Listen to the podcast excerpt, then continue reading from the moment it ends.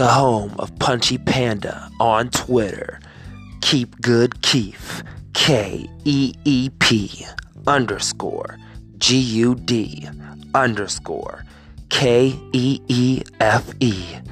Punchy Panda, punch up. Welcome to the Punchy Panda Podcast. Keep Good Keef, Punchy Panda on Twitter. Hit me up. You know what it is. Can jump right in. UFC London, Jorge Masvidal, Darren Till. And as far as the main event, just wow. An amazing, amazing performance by Jorge Masvidal after getting dropped with the first punch by Darren Till. He rallies back and gets a stoppage against the number 3 welterweight in the world. That just skyrockets him into the rankings. Something that many, many people thinks he deserves. Me personally, seeing him from the street fighting days, work his way all the way up to this point is pretty amazing. And to still be in the game, able to contend with the top elite fighters in the UFC, great. Striker's Delight match, of course. So, we all know how well-rounded Jorge Masvidal. The thing is, we know everything we need to know about Jorge Masvidal. Except is a UFC championship material. That's something that we still need to discover.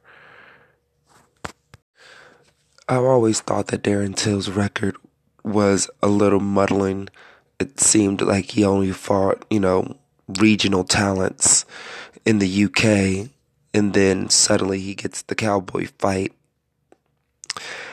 and then he kind of dances with Stephen Thompson, and now we're in a position where he's at the number 1 contender. In that stretch there, sorry, I'm a little sick, there was only really 2 fights there where there was true elite top 5 opponents. And in one of them, in the case of Cowboy, he was a former lightweight, so the much smaller man. When he fought someone his size, things went, well, Stephen Thompson's still a little bit smaller than, but when he fought someone relative to his own size, things, let's just say he's 1-1. Let's go. Let's just give him the benefit of the doubt there. But Jorge Masvidal, probably, outside of Tyron Woodley, the most well-rounded fighter he's has ever fought. No disrespect to Cowboy Cerrone. Jorge Masvidal has a win over him. So, with that said, when you're fighting that bigger guy, you have to land volume. And that's something that Jorge Masvidal was really doing in that second round. The speed in which Jorge Masvidal was at least backing him up and attempting to strike was very, very evident. And even though he had that big power, Darren Till wasn't connecting as much. And the volume and the numbers started to eclipse him and maybe put him in a position where he was a little bit more desperate than he should have been. That's something that can be worked on. He's only 26. That's something that can be fixed. And hopefully we get him back there, in there sooner rather than later. Maybe not in a 5-round fight again, just right out of the gate. But there was more fights on this card. Before we get to the rest of the card, let's go with the post limbs. That's right. There was another fight, just like Bellator. I'm surprised UFC hasn't done this before. Sometimes in pay-per-view, they'll throw in an extra fight or something like that. But nope, ESPN Plus, baby. We had Jorge Masvidal doing an interview with Laura Sanko.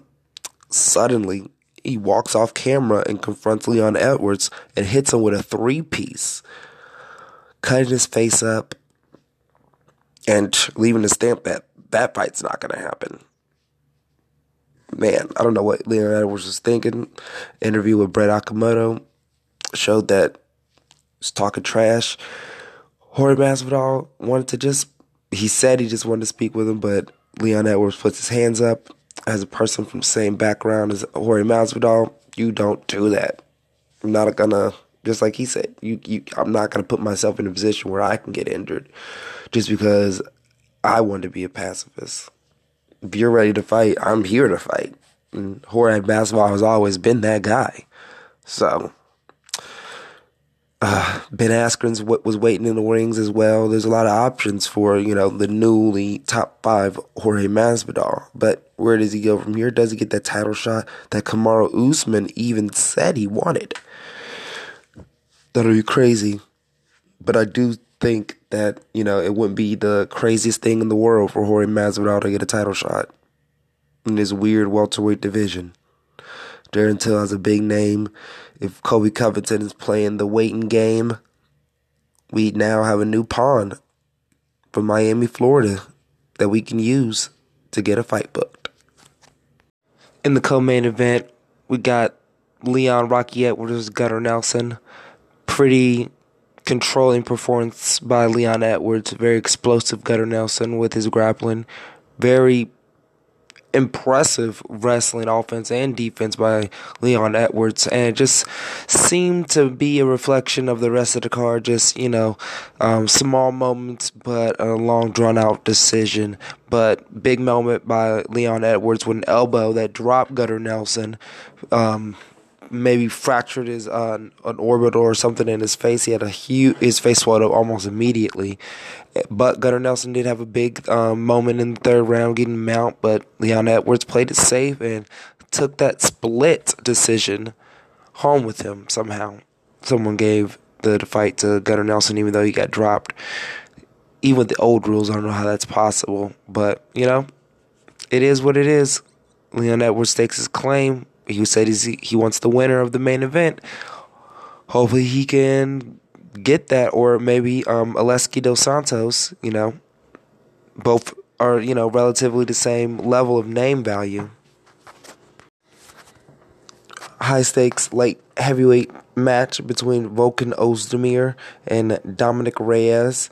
Pretty good distance control by Dominic Reyes. Inside work was always good by Volkan Ozdemir. Very, you know, so-so performance by both opponents.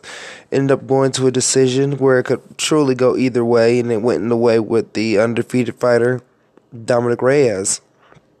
Aaron Hawani made a big point that now we have this kind of like a, I don't know, we could do a tournament kind of. We got Corey Anderson, Tiago Santos, Johnny Walker. And now, Volkan Ozdemir went down to Dominic Reyes. So I would honestly, considering the fact that the fight could have went either way, I think that Dominic Reyes is too much of a threat for Johnny Walker, and so is Corey Anderson. So we can leave him out of the equation. So it leaves us with those three. Undefeated looks good going against John Jones. So put Dominic Reyes in a title eliminator. Other notable fights. Nathaniel Wood getting an impressive submission win against the shrieking Jose Quinones.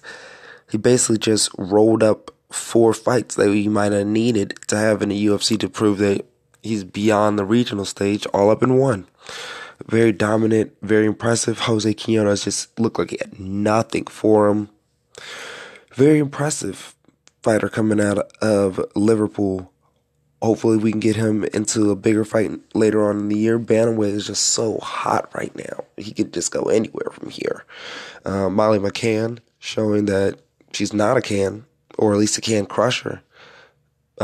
Taking out Priscilla Cachoeira, who did have a moment with a big shot, just almost closing the eye of Molly McCann and getting the fight ended.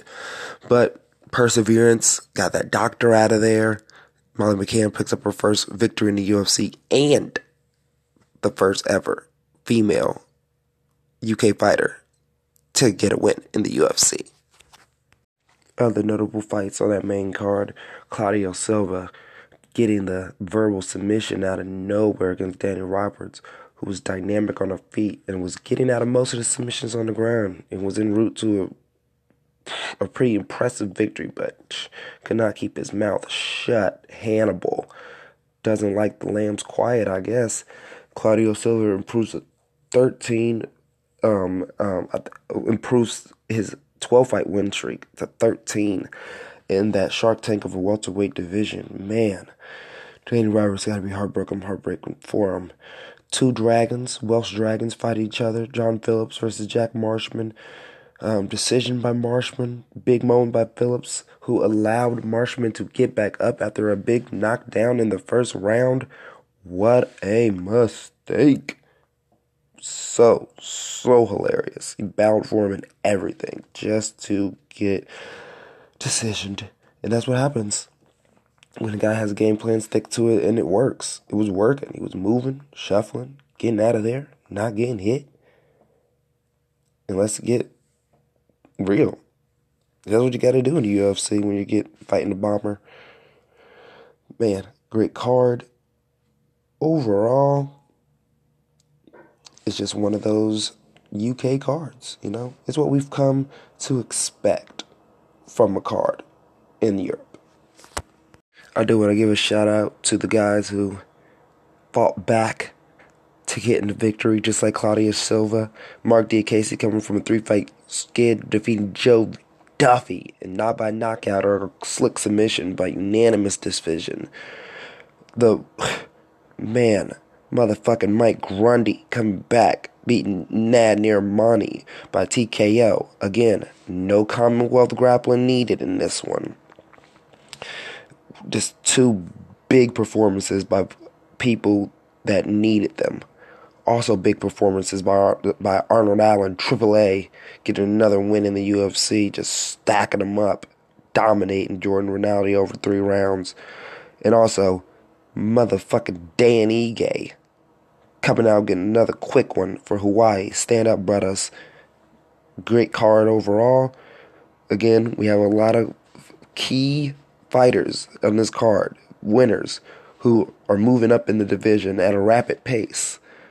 So, at least these European cards are now producing more and more viable stars to come in to more high-profile fights. Before, it was McRandom making his UFC debut, but now we have some real talent that's getting built on these cards.